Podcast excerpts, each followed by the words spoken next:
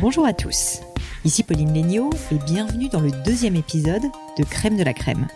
Pour ceux qui ont déjà entendu le premier épisode, vous le savez, Crème de la Crème, c'est une conversation où j'invite des hommes et des femmes pour parler de leur réussite. Et cette réussite peut être dans des domaines hyper variés, que ce soit dans l'entrepreneuriat, le sport, la gastronomie. Je vais vraiment brasser très large, ça peut être la médecine, le blogging, c'est justement ça qui va m'intéresser, d'aborder tous les sujets. Donc l'objectif est de partager avec vous les clés de la réussite de mes invités, parce qu'il y a bien des principes réplicables, j'en suis convaincue, pour arriver au succès, et que c'est comme ça que vous allez pouvoir les appliquer à vos propres projets. Alors ce deuxième épisode, j'ai le grand plaisir d'accueillir une personne que j'admire beaucoup, Quentin Obadia. Je suis vraiment ravie, ravie de l'avoir sur ce podcast. Il a été qualifié par Vanity Fair de bosseur low profile, parce que peu connu du grand public, donc j'imagine que c'est pour ça que vous ne connaissez pas son nom, mais pourtant, c'est l'une des stars du design de joaillerie et de haute joaillerie. Il a travaillé pour les plus grandes maisons, il est même devenu responsable du pôle création de Boucheron à l'âge de 22 ans, ce qui juste n'arrive jamais. Puis il est parti vivre une nouvelle aventure chez Lalique pour relancer la marque de joaillerie. Maintenant, il a son propre compte, il travaille pour les plus grandes maisons de la place Vendôme et a franchi avec succès le pas de retrouver sa liberté en devenant indépendant. Bref, même pour des personnes qui ne sont pas dans le design ou dans la création, même pour des personnes qui cherchent pas à être à leur propre compte, franchement, ses réponses à mes questions sont juste passionnantes. Donc, en deux mots, dans cette conversation avec Quentin Obadia, on va parler du métier de créatif, bien sûr, de son obsession pour la transmission, de sa vision du talent aussi, euh, par exemple, comment faire pour devenir une éponge. Mais aussi, on va parler, par exemple, de vieilles bagnoles. Et alors là, ça va concerner certainement beaucoup d'entre vous. On va aussi parler du premier jour du reste de sa vie, le jour où il est devenu indépendant. Bref, c'est passionnant, je vous en dis pas plus et je laisse la place à ma conversation avec Quentin Obadia. Bonjour Quentin. Bonjour Pauline. Quentin, ça me fait très plaisir de t'avoir. Merci beaucoup d'être venu chez moi, c'est très gentil. Donc, euh, Quentin, tu es designer de joaillerie. Exact. Euh, tu as travaillé pour beaucoup de maisons de joaillerie, ça j'en ai parlé dans l'introduction. Et ça m'intéressait de commencer par savoir euh, tout simplement comment tu avais su que tu voulais être designer un jour.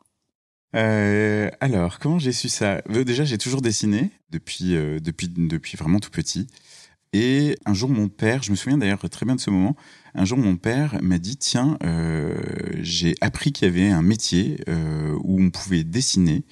Euh, on pouvait dessiner des objets. Et à l'époque, ça s'appelait du dessin industriel, parce que le design n'avait pas encore été, en tout cas le terme n'avait pas encore été inventé. Et c'est ce jour-là, donc, que j'ai su plus ou moins que je voulais faire ce, ce métier. Et ça m'a, voilà, jamais quitté.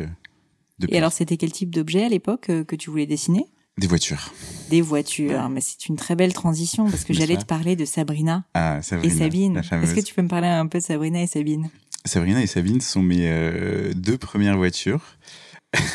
c'est, j'ai une passion un peu euh, honteuse euh, qui est euh, les voitures des, des années 80. Et donc Sabrina était une, une Talbot. Euh, cabriolet rouge, un peu vulgaire, d'où euh, son nom, Sabrina. Euh, je m'excuse pour toutes les Sabrina qui écoutent. Elles ne t'entendront pas, t'inquiète pas. Enfin, je sais pas toi, mais d'ailleurs moi je n'en connais pas. Euh, non, c'est vrai qu'en France, c'est peu fréquent. Euh, C'est ça. Et, euh, et Sabine était une R5, euh, pareil, des années 80, une, qui était euh, magnifique, qui avait très très peu de kilomètres, qui avait dormi dans un garage très longtemps, trop longtemps peut-être, puisque puisqu'elle ne marchait pas très bien. Bah Donc, oui, je euh, crois que tu as une petite histoire d'ailleurs que tu m'avais racontée à ce propos. Il me semble un petit voyage, non Où tu avais eu des soucis? Euh, oui, tout à fait. Euh, je, je, nous, nous avions pris la, la voiture pour partir en week-end et et euh, la voiture est restée euh, là où nous l'avions euh, amenée, euh, puisqu'elle a fait ce qu'on appelle un joint de culasse. Enfin, et ce joint de culasse a été aggravé. J'ai fait un certain nombre d'allers-retours pour tenter de la récupérer et à chaque fois, elle retombait en panne. Et euh, voilà, une histoire euh, un peu tragique, puisque ensuite elle a été prise en otage par le, par le garagiste qui, qui ne voulait plus te la rendre, mais elle était tellement belle en plus. c'est surtout qu'il en avait marre de la réparer, donc donc il voulait plus nous la rendre. Mais j'ai fini par la récupérer euh, et puis la vendre surtout. Et alors, d'où vient cette histoire d'amour avec les vieilles voitures des années 80, cette passion honteuse, comme tu dis? Euh, c'est une bonne question. Euh, je pense. Alors déjà, j'aime les voitures euh, d'une manière générale. Je, pense que l'automobile, ça, ça m'évoque euh, un sentiment de, liberté, de hum, de puissance aussi, une certaine maîtrise. Même si les voitures dont je parle, c'est vraiment pas du tout des voitures euh, puissante et précise d'ailleurs. mais l'automobile d'aujourd'hui, je, trouve qu'on est en train d'essayer, on est en train d'évacuer toute la partie émotionnelle qui a trait à l'automobile pour d'ailleurs pour le meilleur probablement puisque l'idée c'est quand même c'est de réduire les morts euh, sur la route. Euh, mais, euh, voilà, du coup, les voitures d'aujourd'hui, on les, nous conduisent plus qu'on les conduit. Alors que les voitures des années 80, il y a quelque chose d'assez vrai dans la, manière de les conduire.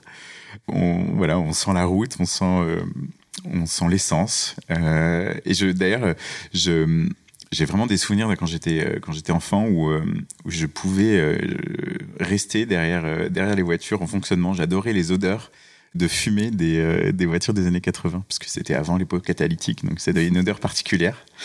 Donc ça me vient de, de cette période-là, ça me vient de mon enfance, euh, ça me vient du fait que j'en dessinais. Vraiment, c'est la, c'est la première chose que j'ai dessinée. Je crois même que j'ai dessiné des voitures avant de savoir euh, parler et marcher.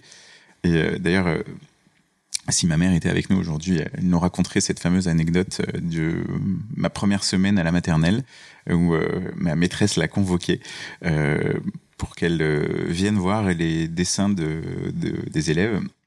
Et elle a demandé à ma mère si elle reconnaissait mon dessin.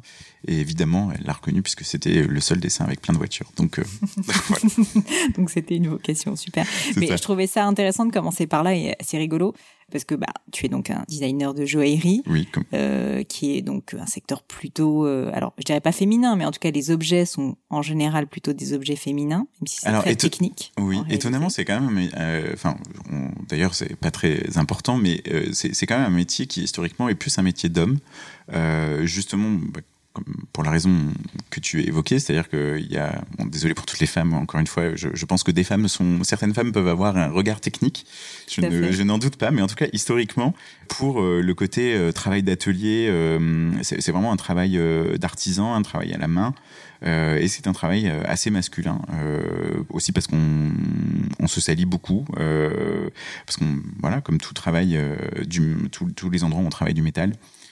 Mais oui, c'est un métier qui est assez éloigné euh, de ma première destination, qui était le, donc le design automobile. Euh, qui est éloigné, mais en même temps, euh, finalement, quand on réfléchit à, à ma pratique de l'automobile, il n'est pas si éloigné, puisque ce que j'aime, ce que j'aime dans mon métier, c'est, l'idée de créer des choses qui sont un peu hors du temps, qui et c'est ma manière d'utiliser mes voitures, puisqu'elles ont toutes 40 ans. Et, elles sont hors du temps, elles ne fonctionnent plus. Elles sont hors du temps, certaines, certaines fonctionnent encore. Euh, non, mais j'aime bien l'idée. Euh, j'ai toujours, euh, d'ailleurs, c'est toujours quelque chose qui m'a, même avant que je me prédestine à la joaillerie, c'est toujours quelque chose qui m'a qui m'a plu cette idée qu'un objet, euh, tous les, objets peuvent être éternels en fait, ils nous survivent souvent. Ils échappent d'ailleurs très souvent à, la raison pour laquelle on les avait conçus, comment dire, aux tendances esthétiques en cours au moment de leur conception pour devenir autre chose. Et souvent, euh, souvent, on a beau concevoir des histoires qui, euh, qui permettent de les, de les mettre au monde. Il devient, et c'est encore plus vrai pour les bijoux, dès qu'ils sont euh, achetés, ils sont achetés euh, et ils constituent une histoire, comment dire. Il existe du coup un lien très fort entre la personne qui l'offre, et la personne qui l'achète et l'objet. Et en fait, ça devient, je sais pas si vous me comprenez. Si, si, on comprend très bien. en tout cas, euh, voilà, c'est ça que j'aime bien, c'est qu'il y a une histoire qui se crée entre la personne qui voit l'objet et, euh, et ensuite la manière dont il va le vivre et donc, dont il va le porter. Bah, écoute, euh, en tout cas, euh, j'espère que les personnes qui maintenant euh, vont voir des vieilles voitures des années 80, après avoir entendu ce podcast, vont les voir différemment. J'espère aussi. Il faut qu'elles les, qu'elles les vivent aussi. J'aimerais d'ailleurs rétablir le, le, la réputation des véhicules des années 80, que, que tu essayes d'ailleurs de, de saper. Et non, les voitures des années 80 ne sont pas toujours en panne. Et alors, si on revient un petit peu donc à la vocation et à la façon dont tu es devenu designer, tu m'as dit que tu n'étais euh, donc tu, tu habitais quand tu étais plus petit euh, en province. De mhm. mémoire, tu habitais en Auvergne, euh, si je ne me trompe pas. Et je voulais savoir bah, du coup comment ça s'était passé. Donc tu dessinais beaucoup, mais concrètement, à quel moment est-ce que tu as pris la décision que tu voulais en faire un métier? Et comment ça s'est passé? Alors. Je, suis né à Colmar, ça c'est important. Ça n'est pas l'Auvergne. Et ensuite, j'ai grandi en Auvergne. En fait, le dessin, ça a toujours été un, euh, mode d'expression euh, important pour moi, euh, peut-être plus que le langage. ça a été, ça a été ma vie en parallèle de tout le reste, en, parallèle de ma famille, en parallèle de mes études. C'était vraiment mon, jardin secret. Et en fait, j'avais une amie au lycée qui, qui aimait dessiner elle aussi. Elle m'a embarqué dans son dans les portes ouvertes des écoles d'art parisiennes, alors qu'on était donc en Auvergne, donc c'était pas forcément hyper accessible a priori. donc on, allait faire ces portes ouvertes, on a passé les concours, on a réussi les concours. Et, et, on est parti à Paris et, et je me suis lancé là-dedans. En fait, mon métier, j'ai pas l'impression d'avoir pris la décision un jour de le faire. Euh, il a été une évidence euh, parce que j'aimais dessiner, parce que c'était vraiment mon monde. Euh, donc c'était juste tout à fait logique comme, comme chemin. T'avais des personnes dans ta famille qui designaient ou qui dessinaient même? Alors, personne n'en avait fait son métier, mais tous les hommes de ma famille, que ce soit du côté de mon père ou du côté de ma mère, ont toujours dessiné. Ils ont tous d'ailleurs euh, abandonné le dessin dans leur vie d'homme. Ils ont dessiné dans leur euh, jeunesse, mais, mais, mais, ils ont abandonné. Euh, voilà, pas moi. Mais c'est vrai que c'est le genre de métier qui est tellement dur parce qu'on se dit tout le temps qu'il y a assez peu de place ça peut être, non pas décrié, mais en tout cas, je dirais que quand tu es dans une famille, les parents ont toujours peur que tu ne trouves pas euh, bah, un métier, que tu galères, etc. Et donc tous les métiers artistiques, j'imagine que pour euh, pour dire à ses parents, bah, je veux devenir designer, je veux devenir d'une certaine manière un artiste ou un créatif, même si tu peux travailler en entreprise et être créatif ou être artiste, j'imagine que c'est pas facile. Ça a été dur pour toi justement de le dire, ou en fait c'était très naturel parce que tu avais tellement tout le temps dessiné que finalement ça s'est fait. Oui, je pense que je pense que ça n'était pas une grande surprise pour eux et puis c'était plutôt euh, logique par rapport à, à ce que j'étais. En effet, après il y avait euh, il y avait quand même des, euh, des jalons qu'il fallait que je que je passe. la contrainte était de marcher un peu dans les pas de ma sœur qui était extrêmement brillante.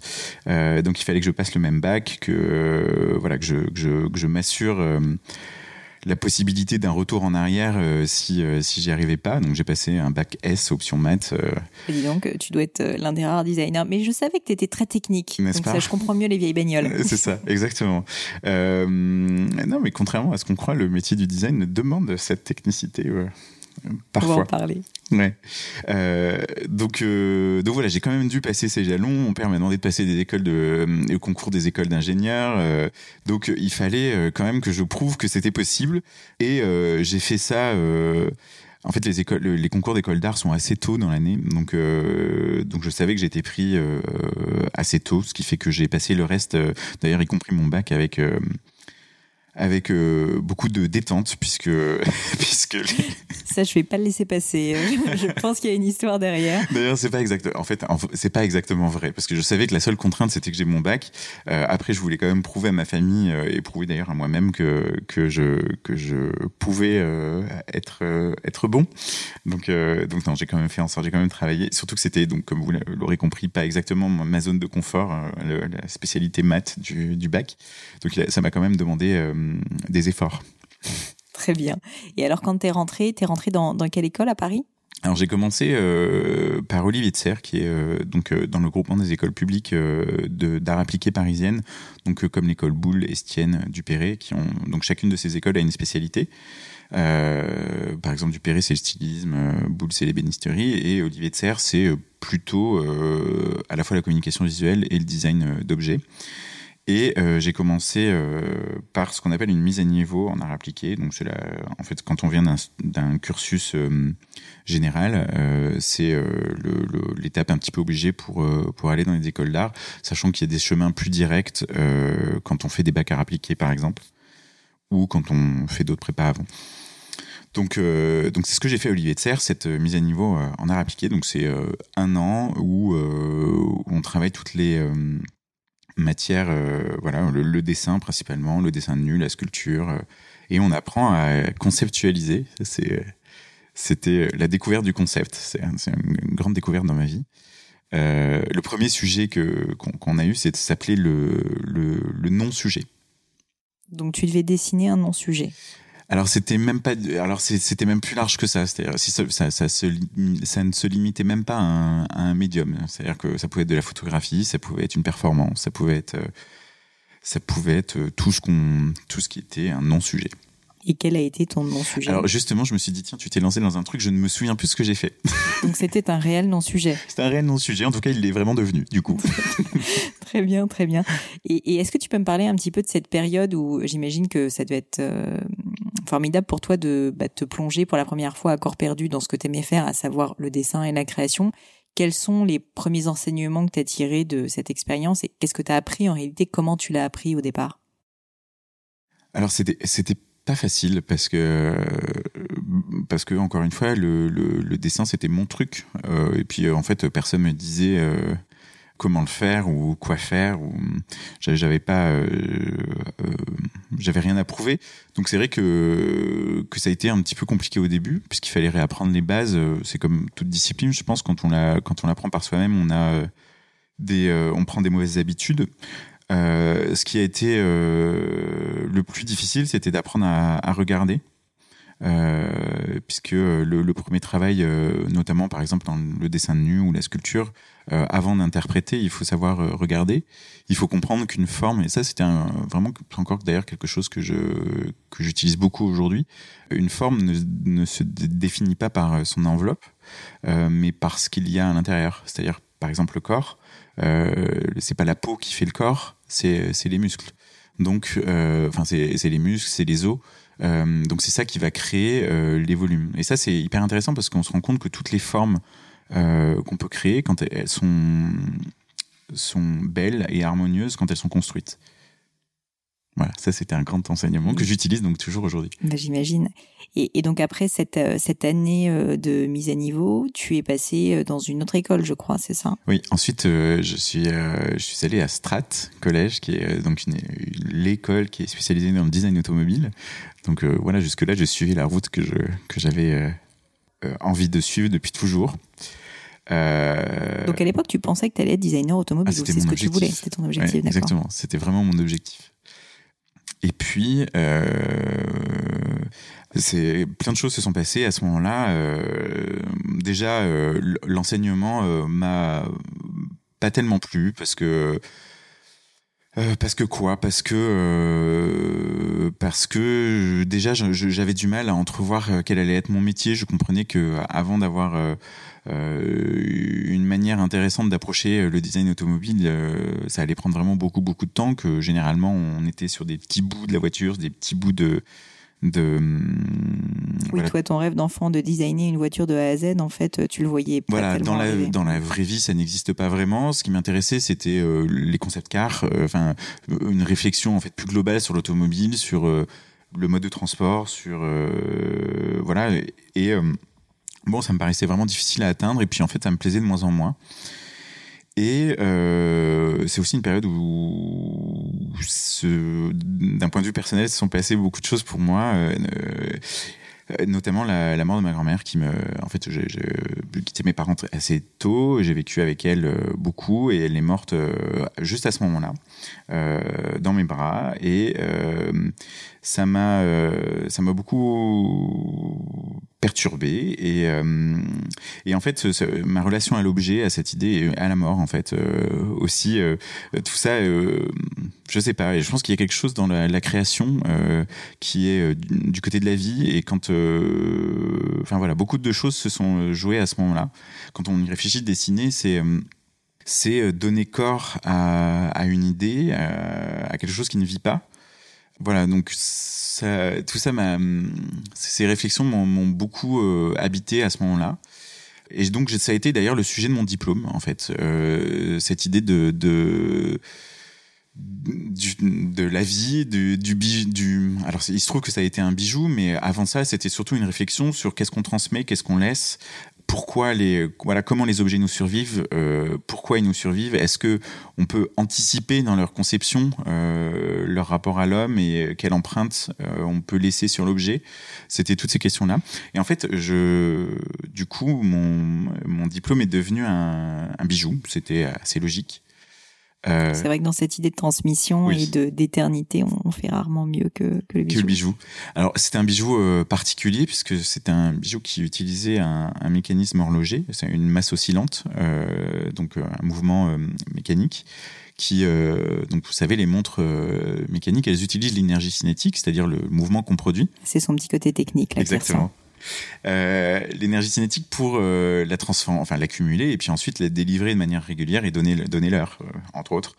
là, mon, bijou donc possédait un, un, mécanisme horloger, accumulait aussi l'énergie produite, mais il l'a transformé en un mouvement. c'est comme les automates. Les automates, c'est des, vieux objets qu'on utilisait, enfin qui étaient créés enfin à, la Renaissance par exemple, d'autres d'autres époques qui se sont un peu perdues aujourd'hui.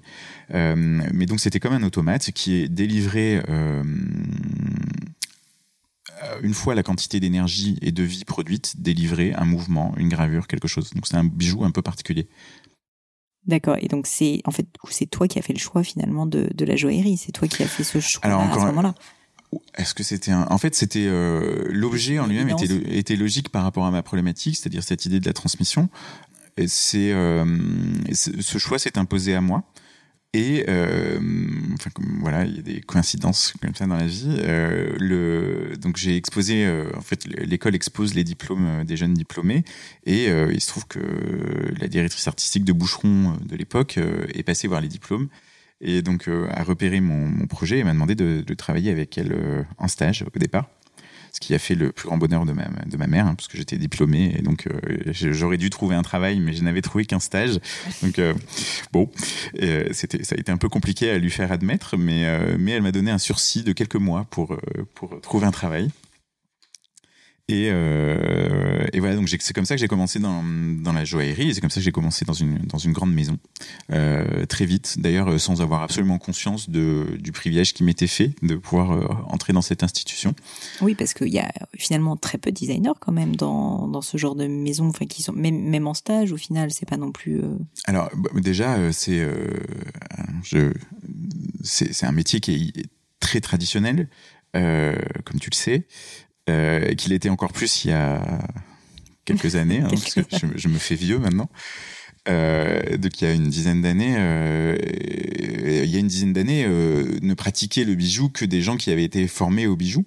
Et donc tu veux dire que les designers étaient nécessairement aussi des personnes qui avaient travailler le bijou qui avait été artisan d'une certaine manière Alors déjà, le, les designers n'existaient pas dans la, joaillerie, c'était des dessinateurs. Et les dessinateurs euh, avaient fait la formation euh, idoine, c'est-à-dire euh, soit l'école Boulle, soit l'école du Louvre.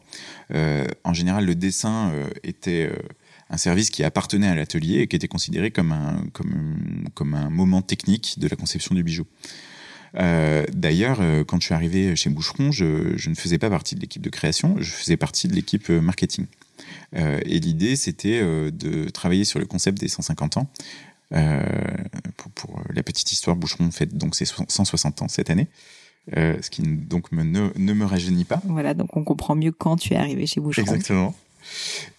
Et donc j'appartenais au service marketing et euh, l'idée c'était de travailler le concept, le fameux concept. Sauf que là c'était pas le non-sujet, le sujet c'était euh, les 150 ans de la marque, comment euh, conceptualiser la marque, la raconter de manière différente et en fait de faire un peu le lien entre l'histoire, le concept et le produit, puisque donc le service création était à l'atelier à l'époque et euh, mon rôle était de jouer un peu euh, le trouble fait euh, dans, dans ces équipes-là. Et, et, alors justement, quand tu as une maison avec 150 ans d'histoire, que tu arrives, que tu es jeune designer, certes en stage, comment tu fais pour à la fois réussir à engranger toute cette histoire et en même temps apporter ta pierre à l'édifice? Parce que j'imagine que c'est aussi ce que tu devais faire dans ce cadre-là. Euh, oui, c'était ce que je devais faire. Après, pas conceptualiser comme ça parce que parce que euh, en fait, j'étais très jeune, je pensais pas du tout. Enfin, mon objectif n'était pas d'apporter ma pierre à l'édifice. Mon objectif était de répondre à la question qu'on me posait. Euh, et j'avais euh, en fait une, une vraie euh, boulimie euh, créative. Je me suis plongé dans les archives, j'ai lu, j'ai trouvé plein d'histoires géniales à raconter notamment le fait que, je donne un, exemple, Boucheron a été curateur du, du, trésor de Perse, ce que personne ne sait en fait. Euh, On l'avait, on l'a appelé pour venir. C'est la seule personne qui a vu de ses yeux vus le trésor de Perse. On lui a fait jurer de ne jamais décrire ce qu'il avait vu, sinon on, l'aurait rendu aveugle. Enfin, c'était, c'était quand même quelque chose. Je trouvais que c'était une histoire par, parmi d'autres histoires qu'on aurait pu raconter à cette période-là. J'ai voilà, j'ai découvert ce monde, j'ai découvert euh, ces histoires et j'ai trouvé ça hyper inspirant. Et mon objectif, c'était, euh, enfin, je n'avais même pas d'objectif d'ailleurs, c'était plutôt une envie euh, de, de, de raconter ces belles histoires et de les raconter euh, en dessin. À l'époque, tu dessinais. De les raconter en dessin. Alors à l'époque, je dessinais, mais pas du tout euh, comme euh, comme il fallait, puisque j'avais pas appris le le, le, métier. le, métier et le dessin de de bijoux.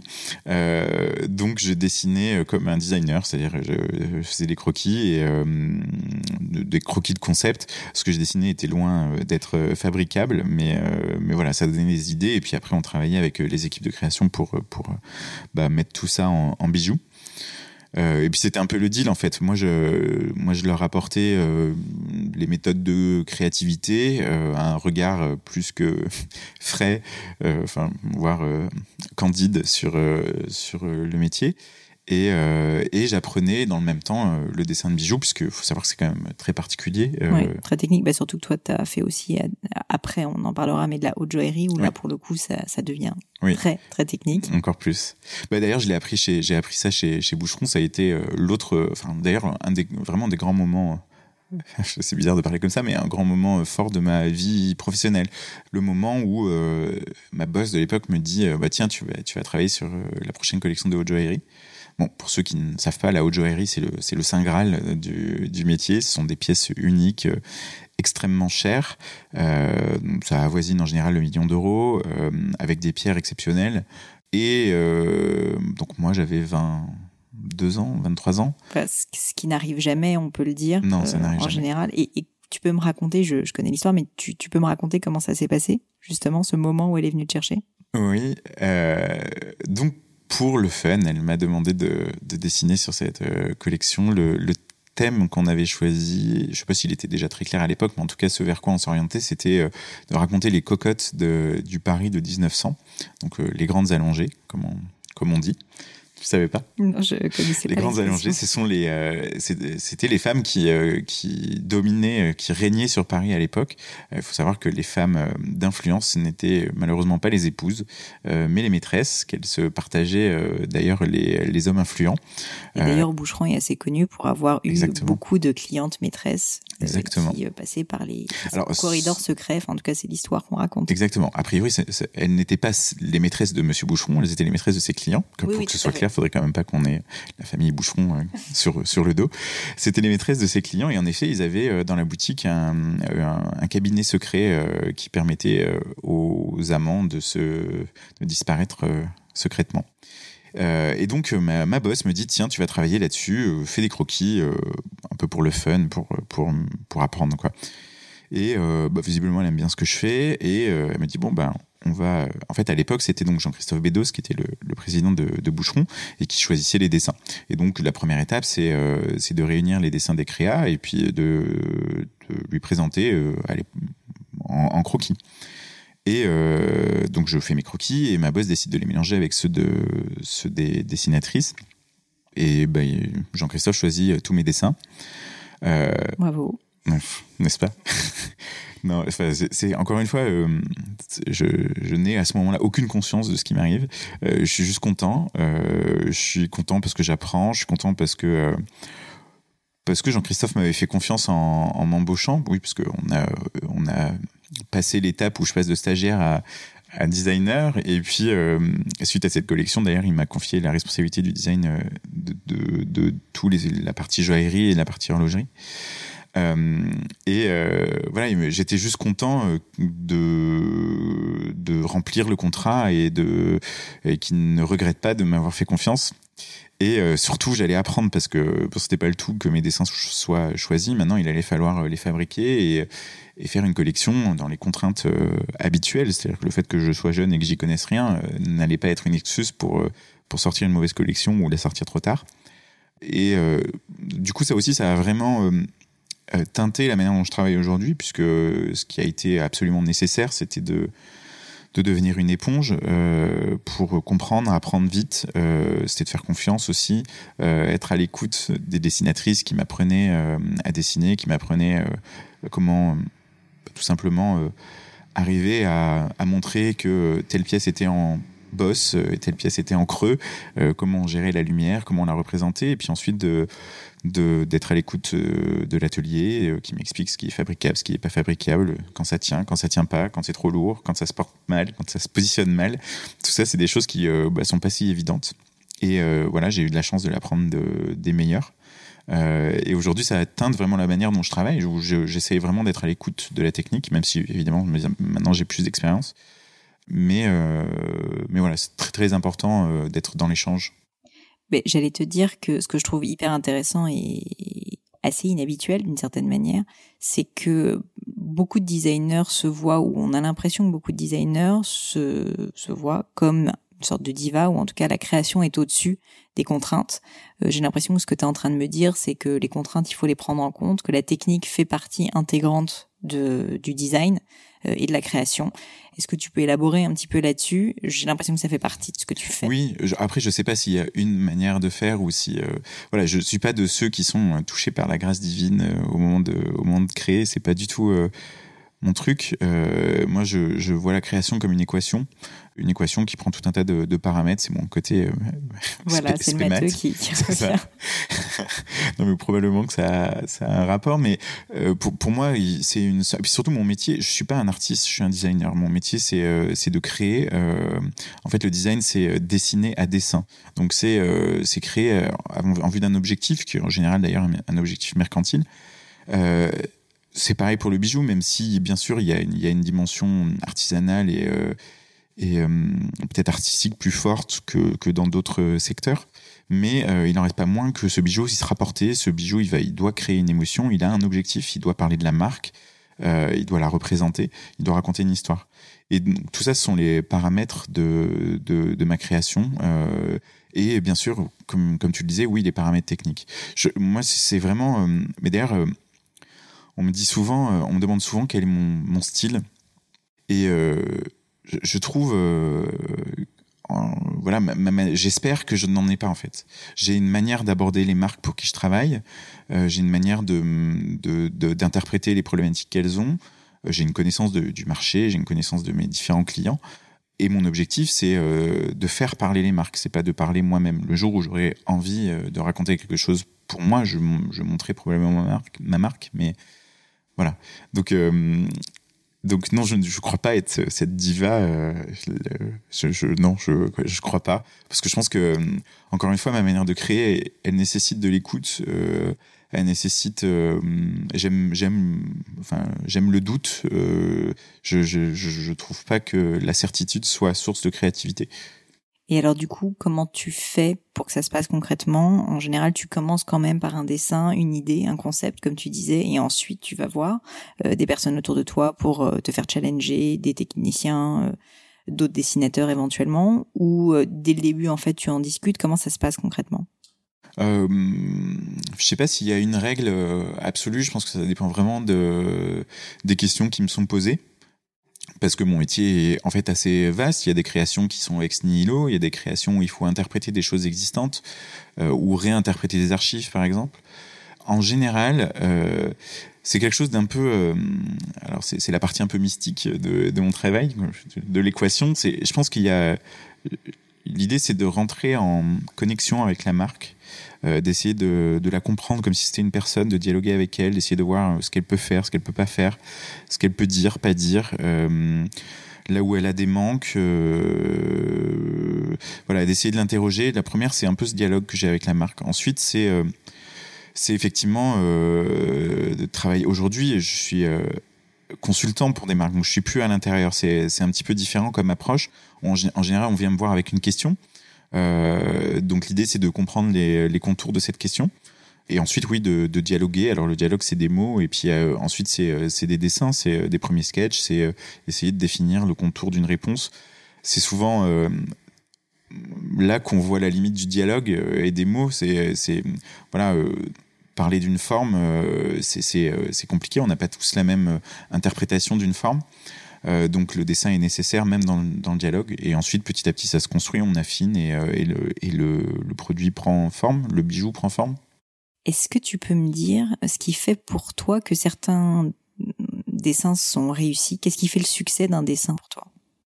Alors déjà, euh, c'est euh, la suite de ce que je disais tout à l'heure. Une forme est belle, je crois, quand elle est construite. C'est-à-dire que il faut, euh, voilà, elle, un mouvement, enfin, une forme née d'un mouvement, née d'une construction. Déjà, alors c'est valable pour un bijou. Le, bijou, il doit être équilibré, il doit être construit. En plus, il vit, enfin, le bijou, il y a quelque chose de très le bijou, il est, soumis à la pesanteur, il est euh, placé sur un corps en mouvement, souvent. Euh, donc il y a, des règles euh, voilà, d'équilibre. En fait, voilà, le, poids doit être réparti, sinon ça tourne. Et c'est difficile à porter. Il, y doit être ni trop léger, ni trop lourd, parce qu'il a besoin il faut qu'on le perçoive, qu'on le vive avec, mais il faut pas qu'on le subisse. Donc ça, c'est déjà, quelque chose. Ensuite, euh, oui, un, bijou, en tout cas les marques pour lesquelles je travaille, euh, sont des marques qui ont besoin euh, d'être différentes de leur de leurs concurrentes, donc leurs concurrentes amies. donc le, principe, c'est quand même de raconter quelque chose de la marque que les autres n'ont pas. c'est voilà, parler à, leur cible de clientèle, euh, qui n'est en général pas tout à fait la même. Euh, et voilà, surtout le bijou, il doit représenter le ton euh, de la marque. Et euh, le ton, voilà, c'est vraiment quelque chose de difficile à, à, définir.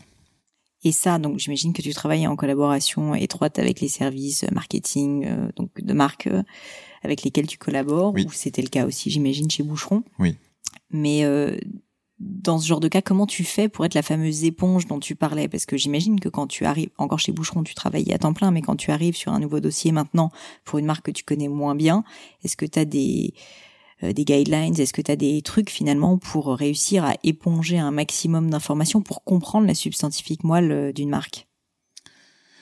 Euh, alors oui, c'est euh, oui, ça nécessite. Euh, en fait, ça nécessite d'être d'être capable de couper. En fait, par exemple, dans une journée, je suis incapable d'enchaîner, euh, enfin, de travailler sur deux clients en même temps. Même, enfin, je dis une journée, mais c'est même limite une semaine. Enfin, peut-être pas exactement à ce point, mais je, ça nécessite de me dédier à la marque, de me mettre dans la posture euh, de la marque et, et, de vider un peu mon cerveau pour euh, pour euh, faire ça.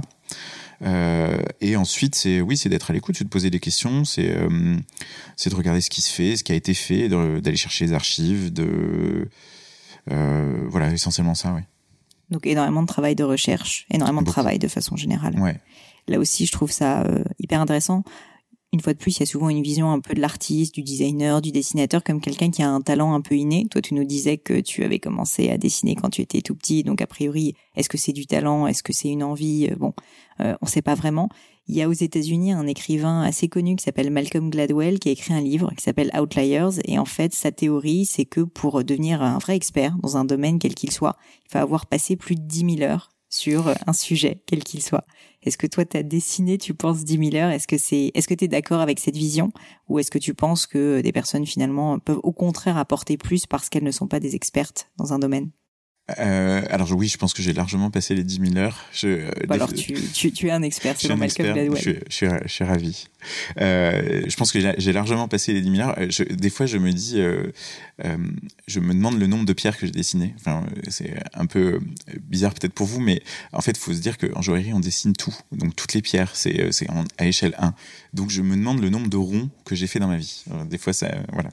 Et pour répondre à ta question, je pense qu'il est bon d'être novice. Il est bon d'être frais sur des questions. Euh, J'essaye de. C'est pas facile. Euh, parce que oui, mes clients, je les connais bien, et puis parce que la place Vendôme est un petit monde, donc, euh, donc je pense qu'aujourd'hui, je, je, je, maîtrise relativement bien mon sujet. C'est aussi pour ça que j'essaye de, de, me laver l'esprit pour essayer de ne pas reproduire des mécanismes qui m'appartiendraient. Encore une fois, mon objectif, c'est de parler pour la marque, donc euh, de me mettre en posture pour la marque et de pas reproduire mes gestes ou mes euh, mes shortcuts. Et euh, voilà, je sais pas si j'y arrive. J'espère que j'y arrive. J'espère que, en tout cas, j'ai tendance à croire que c'est ça qui ferait que je, je serais bon dans mon métier. Donc au contraire, ce que tu es en train de me dire, c'est que tu cherches à ne pas reproduire des best practices et que tu essayes de te challenger en permanence pour ne pas rentrer dans une forme de routine. Oui. D'accord. Exactement. Bah, j'imagine que c'est ça la différence entre euh, le, monde professionnel traditionnel et la création. C'est que bah voilà, tu t'essayes en permanence de t'auto-challenger. Tu as des personnes qui t'aident à ça ou tu es obligé de le faire tout seul? Ah j'ai des personnes dans ma vie qui sont plus, qui sont inspirantes, qui m'aident, euh, oui, oui, à réfléchir. Euh, après, c'est un exercice qui est, euh, voilà, travailler, et particulièrement travailler en consultant pour des marques, c'est quand même un, un, exercice assez solitaire. Euh, donc c'est c'est pas facile, mais euh, mais euh, j'ai euh, Rémi qui, quand il rentre le soir, regarde mes dessins, je, je, je, je lui je lui montre très régulièrement parce que c'est difficile d'être son d'être d'être son propre juge. Donc oui, c'est quand même nécessaire d'avoir de, temps en temps un œil extérieur à, à ce qu'on à ce qu'on fait. Ça marche. Et alors, si on revient un petit peu sur euh, sur ton expérience, euh, non pas chez Boucheron, mais sur la suite euh, mhm. de ton expérience, est-ce que tu peux me parler donc un petit peu de ce qui s'est passé et de pourquoi tu as quitté Boucheron, comment ça s'est fait? Bah, comme tu l'avais compris et comme vous l'aurez compris probablement, Boucheron, c'était j'étais un, un, bébé. je, je c'était un bébé et, euh, en plus l'environnement était euh, très paternaliste. Euh, j'apprenais, les gens prenaient soin de moi, même si j'avais, ça a été vraiment une, grande opportunité professionnelle pour moi et, on m'a vraiment fait confiance, donc j'ai pu prendre en, en responsabilité. Et, vraiment, j'étais très heureux. Euh, mais cet environnement euh, euh, était quand même un environnement dans lequel j'aurais toujours été le, le, le, petit jeune qui et donc j'avais, je pense, besoin de m'affranchir de ce côté un peu paternaliste et de, grandir. donc je, donc voilà, c'est comme ça que j'ai quitté Boucheron et aussi aussi c'est l'opportunité puisque la Ligue est venue nous chercher pour relancer la joaillerie. Euh, et la Ligue, euh, donc qui est un cristallier aujourd'hui, qui est surtout connu pour ça, a été euh, du même temps que, que Monsieur Boucheron un, un, grand joaillier. Il fait vraiment partie de l'histoire de la, joaillerie. Euh, il s'adressait d'ailleurs aux mêmes clientes, les fameuses grandes allongées. Enfin, pas que d'ailleurs, il, il, travaillait aussi beaucoup pour des actrices et, et, notamment Sarah Bernard par exemple, ou d'autres actrices de théâtre. Euh, bref, c'était un grand de la joaillerie et euh, la volonté de Silvio Dens, quand il a racheté la marque, c'était de la relancer sur euh, tous ses piliers fondateurs et donc particulièrement la joaillerie. donc ça a été cette occasion-là que je ne pouvais pas décliner puisque encore une fois j'étais très jeune, donc avoir l'opportunité de relancer une marque. T'avais quel âge à cette époque? J'avais quel âge? C'était, je devais avoir 26, 27 peut-être quelque chose comme ça. Euh, donc voilà, et puis la Ligue, je le connaissais aussi parce que il avait travaillé pour Boucheron, il avait été consultant, dessinateur en chambre, on appelait à l'époque. Euh, donc il dessinait pour euh, pour Boucheron, donc j'avais déjà vu ses, ses dessins euh, et j'avais vraiment été fasciné par son travail. Euh, il avait une manière d'étudier la nature, le, les fleurs, les oiseaux, qui, qui, qui, me fascinait. Il a dessiné d'ailleurs des serpents aussi pour Boucheron, qui étaient qui étaient magnifiques. Euh, donc, euh, donc voilà, cet homme me plaisait euh, beaucoup. J'aimais beaucoup son travail et, et l'idée de le réinventer, de le de le réexprimer dans, dans une voilà une joaillerie plus moderne me plaisait beaucoup.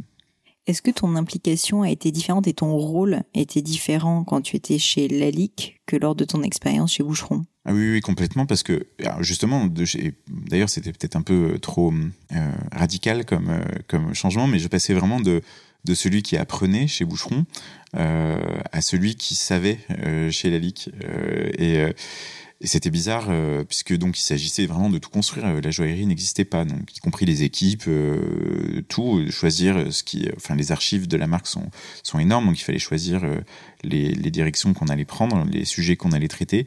Il fallait choisir comment comment la ligue pouvait s'exprimer sur le marché du bijou euh, aujourd'hui, puisqu'il ne s'agissait pas d'être d'être passéiste, euh, mais vraiment de l'inscrire dans, dans le temps d'aujourd'hui. il y avait strictement aucune gamme joaillerie à l'époque chez Lalique en fait, il restait des, des, bijoux en cristal qui dataient des années 90.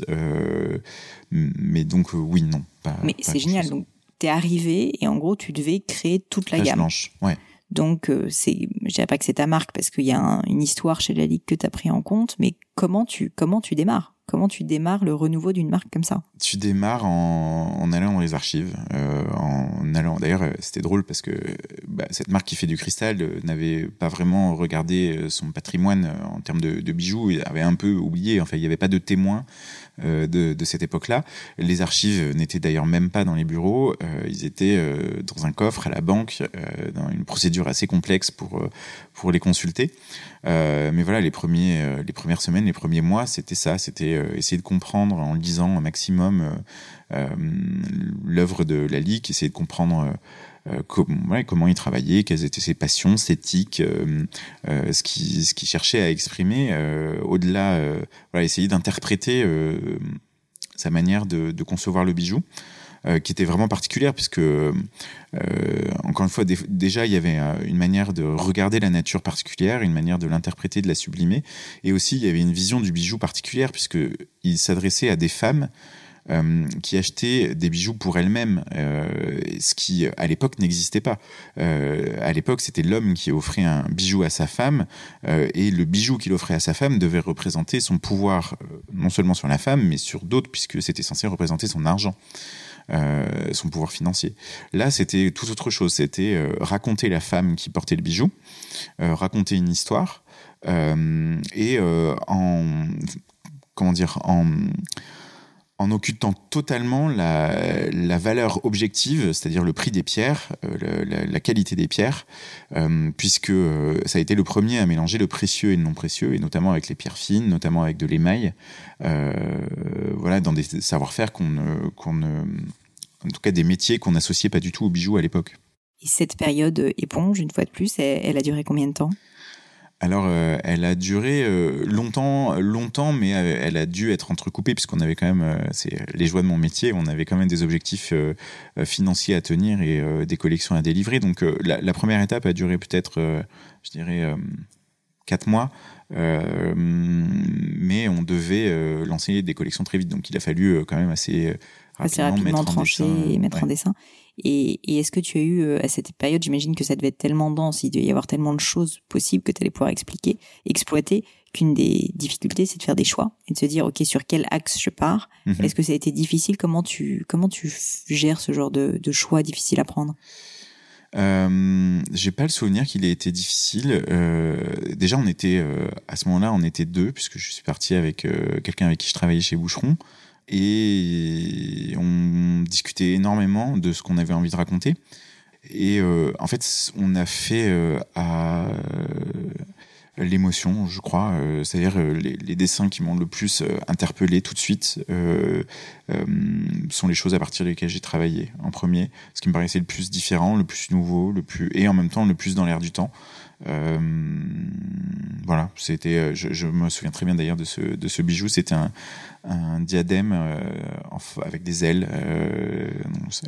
Il était très fort, très beau, et on avait vraiment l'impression que les ailes étaient en train de, de s'offrir au vent et de, s'envoler c'était vraiment vraiment en fait les dessins de Lali qui étaient très très délicat, très émouvant. Donc euh, voilà, on commence à s'effet à l'affect en fait, à l'intuition. Encore une fois, je pense que même euh, d'ailleurs à ce moment-là, j'avais aucune conscience de ce que de ce qu'on faisait. En fait, je faisais parce que parce que j'avais envie, parce que ça me plaisait et, euh, et je suivais mon instinct en fait.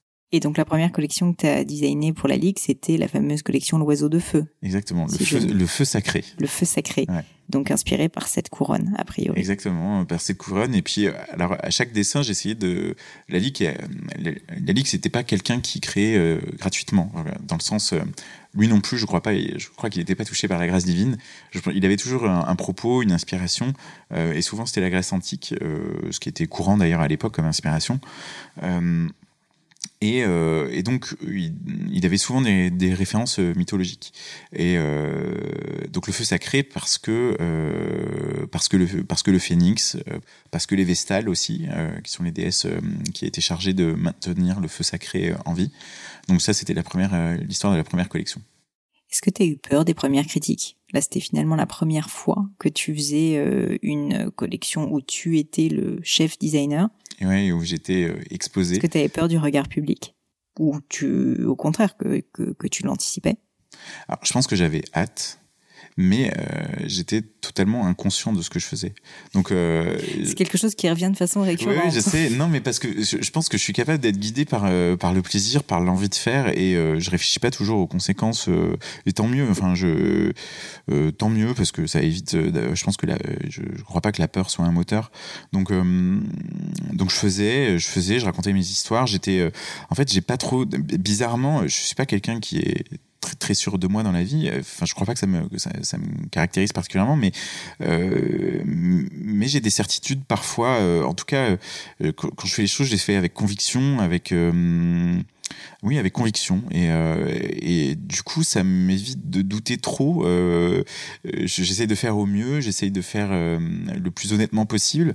Et, euh, voilà, et donc se passe ce qui doit se passer.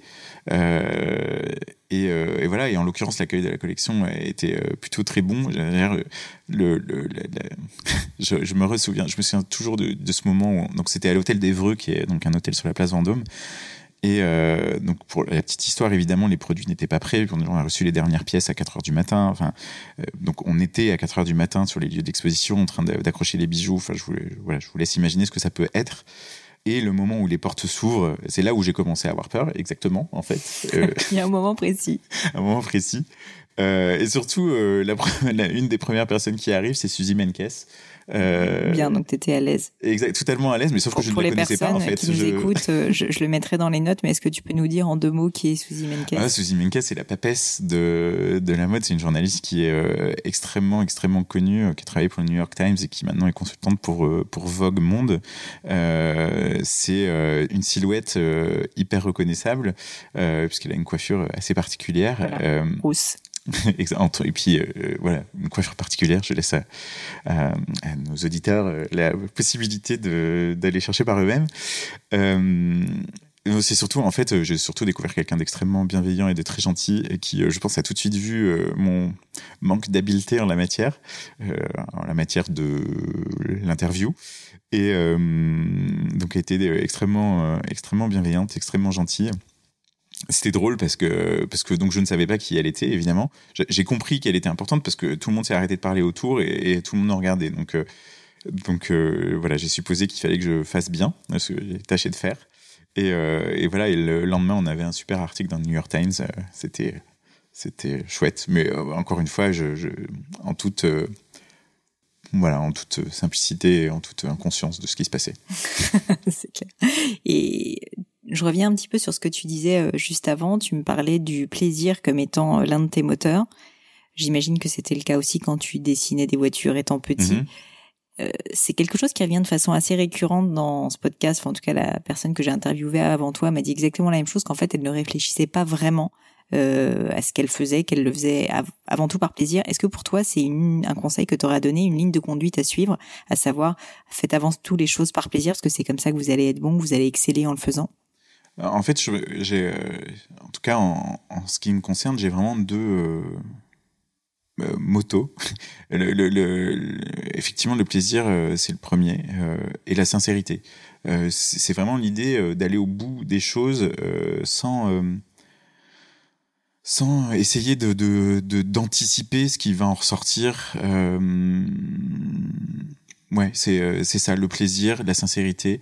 Euh, je trouve que c'est euh, en tout cas moi c'est ce que c'est là où je suis le meilleur une fois que j'ai fait ça.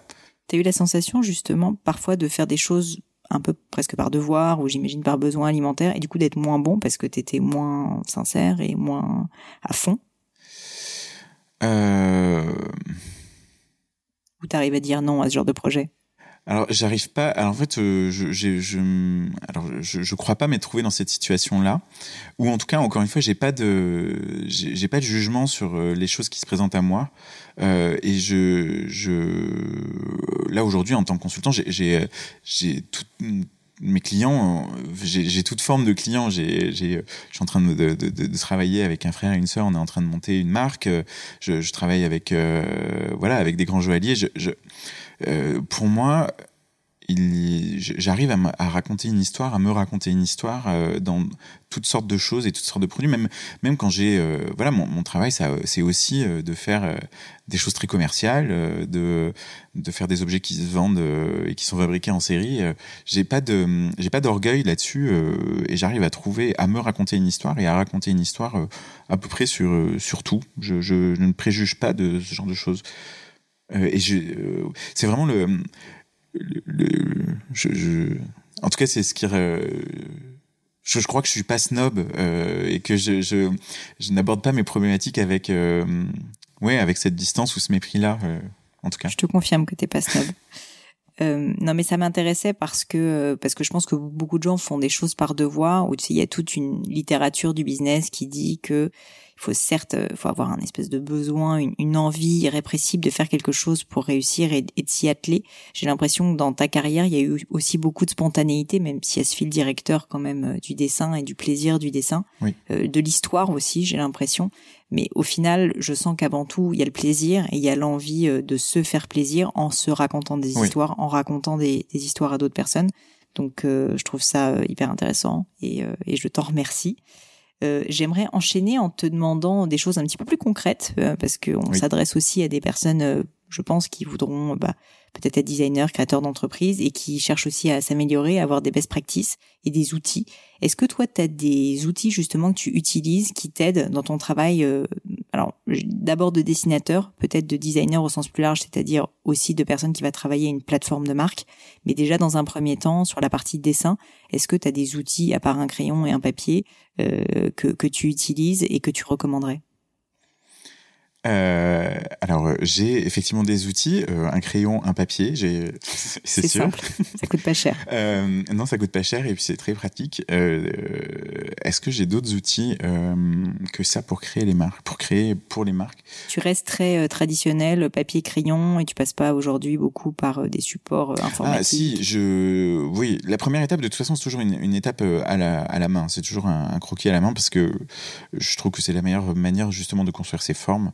Euh, et puis ça autorise l'erreur euh, et ça, enfin, euh, l'erreur est moins moins laide euh, en croquis qu'elle est euh, en général quand on la passe sur euh, sur Illustrator par exemple ou dans des logiciels de, de 3D.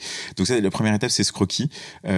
ensuite ensuite probablement une mise en couleur, on commence à réfléchir aux matières et ensuite très vite on passe en plan puisque encore comme comme je disais auparavant le, la joaillerie c'est du dessin à l'échelle 1 toutes les pierres euh, doivent être dessinées euh, à l'échelle. Euh.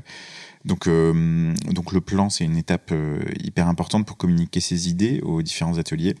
Et puis le dessin, c'est vraiment le document référent tout le long du, du process de fabrication. Donc c'est quand même l'exécution de ce dessin et la véracité du dessin est, vraiment cruciale. voilà, ça, ce sont mes outils de dessin. Ensuite, mes outils de conception, je ne saurais pas les expliquer. Je pense que c'est c'est euh, chacun a sa manière d'aborder les marques et d'aborder son processus créatif. Je ne saurais pas exactement le, donner des best practices. Donc tu n'as pas d'outil créatif particulier à part te plonger euh, dans les archives, comme tu dis souvent, être une éponge. T'as pas de, de En fait, je pense que c'est une posture euh, qui est hyper importante. C'est vraiment celle, la posture de, de, de l'empathie avec la marque. L'empathie d'ailleurs pas que avec la marque, avec aussi les, les représentants de la marque qui sont qui s'adressent à moi, donc euh, qui sont les détenteurs de la vision. C'est essayer de comprendre où ils veulent aller, euh, puisqu'aujourd'hui, ça n'est plus euh, euh, mon rôle. Il est encore une fois chez la Ligue, c'était différent. mon rôle était de d'avoir la vision.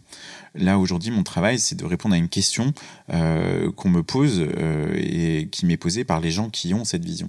Alors, elle n'est pas forcément toujours formulée, donc il s'agit de, de, prendre cette posture où on va un peu accoucher de, de, la vision des gens, essayer de leur faire mettre en mots, en tout cas dans des mots qui qu'on comprend.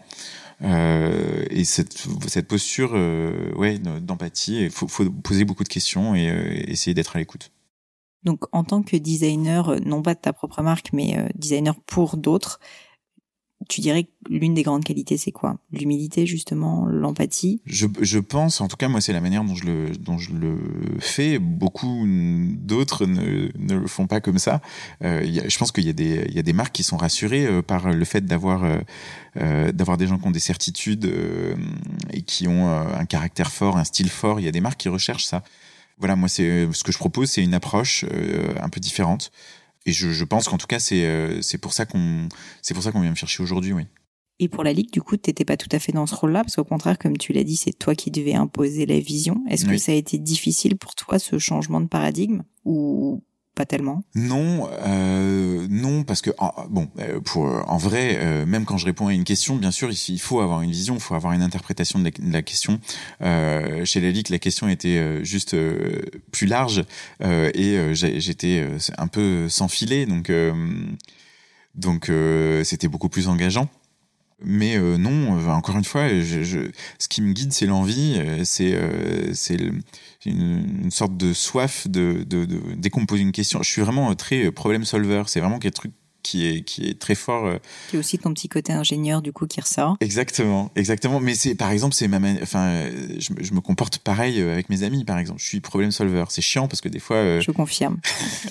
je pense que des fois on a juste envie euh, que je j'écoute, que je que je compatisse et euh, c'est vrai que c'est je suis pas très compatissant. Je, je, je suis plutôt dans l'action et je, je pense qu'on se rejoint là-dessus. Et voilà, j'ai besoin de, de, de, créer, trouver des solutions, c'est créer. Et chez Lalique, encore une fois, si je reviens là-dessus, donc premier succès euh, phénoménal avec cette première collection. Ensuite, le reste, c'était bah, à la fois continuer à être créatif, mais c'était aussi une dimension plus business que mm -hmm. ce mhm. que tu avais fait euh, auparavant chez Boucheron. Est-ce que tu peux m'en parler? Est-ce que tu peux me dire euh, si c'est quelque chose qui t'a plu? Comment ça s'est passé au final euh, de devoir mêler à la fois bah, ta partie vraiment créative et d'intégrer de plus en plus euh, le reste, euh, la, la, partie marque, la vision? Mm -hmm. J'imagine un peu plus de marketing, un peu plus de commercial aussi dans ce que tu faisais. Euh, oui, euh, chez la encore une fois, l'équipe était, euh, on a créé l'équipe, elle était très petite. Donc le corollaire de ça, c'est que c'est qu'on était tous un peu multitask. Et euh, quand on recrée une marque comme ça, c'est vrai que euh, les gens s'attendent à ce qu'elle soit supportée incarnée. Euh, donc c'était essentiellement moi qui incarnais la marque auprès des journalistes, comme vous l'aurez compris, et aussi j'ai voilà le, le, le, toute la première année, j'ai fait quasiment le tour du monde pour présenter aux, euh, distributeurs, aux partenaires potentiels euh, pour, pour la joaillerie Lalique. Et, euh, et voilà, ça a été c'était presque un rôle commercial. Oui, il y a des moments où je, je, je me suis retrouvé dans des centres commerciaux d'ailleurs où j'avais l'impression d'être un vendeur d'aspirateurs. Euh, sauf que t'avais. Sauf que j'avais des bijoux avant. T'avais ouais. des bijoux. Euh, d'ailleurs, j'ai jamais, j'ai jamais pu euh, admettre vraiment. Enfin, je pouvais pas le voir comme ça. Mon objectif, c'était plus de, de raconter mes histoires aux gens. Et je, je suis jamais, je suis pas bon pour vendre parce que j'aime pas la dimension mercantile pour le coup. Enfin, c'est-à-dire l'échange d'argent me me plaît pas. Par contre, voilà, ce qui me plaît, c'est de raconter raconter la valeur d'une pièce, euh, la valeur d'un travail. Euh, voilà. Donc euh, non, c'était le prolongement euh, de ma mission pour la LIC euh, et je l'ai fait tant que tant que c'était nécessaire pour la marque et tant que ça la servait.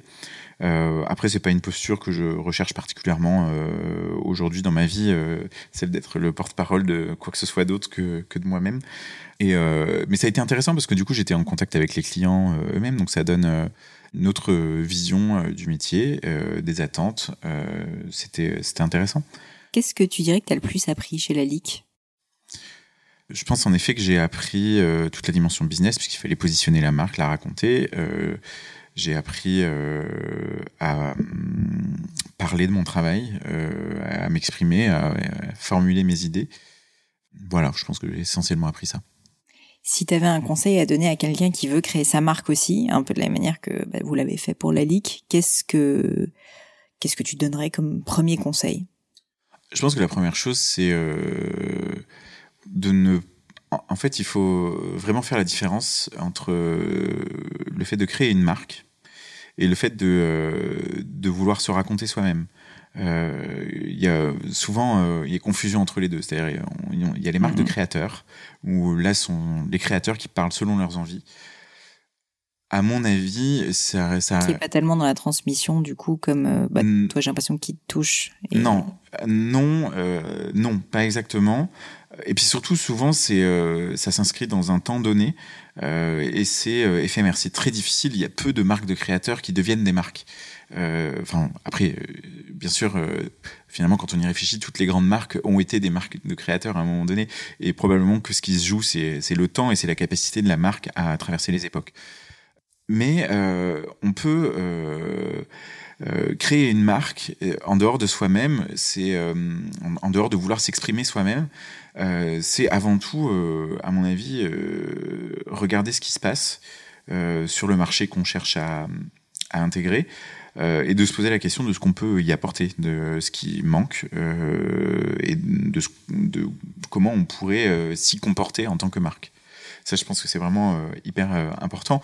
Donc c'est global, hein, c'est en termes de style, mais c'est aussi en termes de, de, rituel, par exemple. C'est ce que vous avez fait avec Gemio. C'est un nouveau rituel, une nouvelle, approche du marché. Ça peut être un, trou dans un segment prix. Voilà, c'est assez vague, mais assez, euh, il y a plusieurs manières de faire, mais en tout cas, euh, vraiment d'interroger euh, la place qu'on peut trouver dans, dans, le marché qu'on préempte.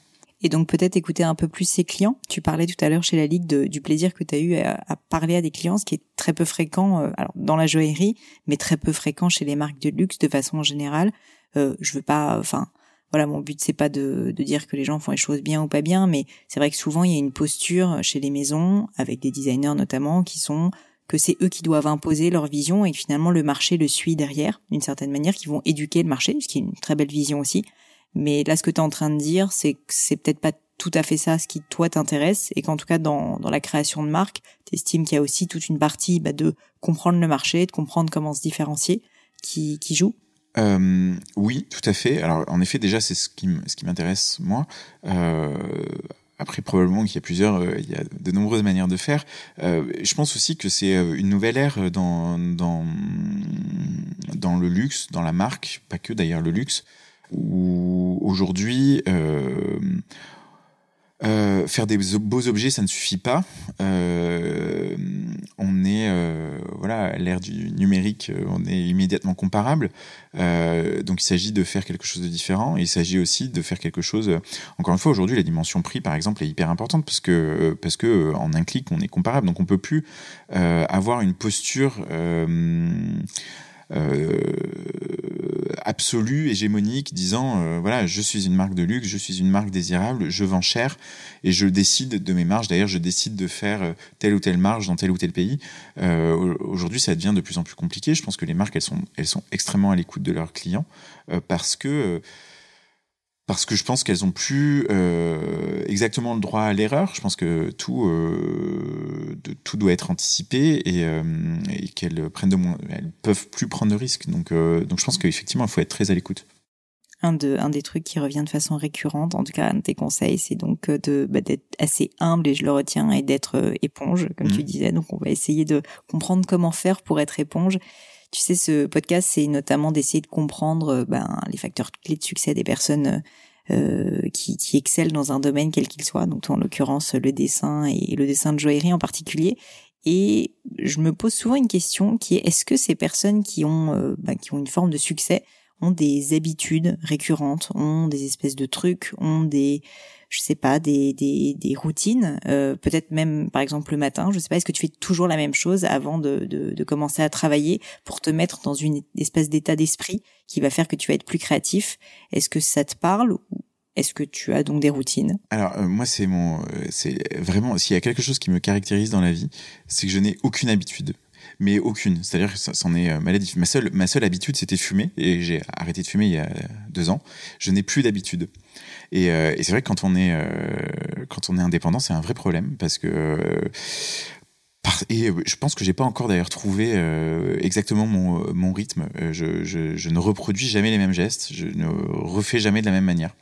Donc le matin, par exemple, aucune routine particulière. Tu te lèves pas forcément à la même heure. Tu prends pas ton café, euh, ton. Euh, non. Euh, alors oui. Alors la seule habitude, c'est, qu'il y aura un café à un moment dans, dans cette histoire, au moins un, en tout cas.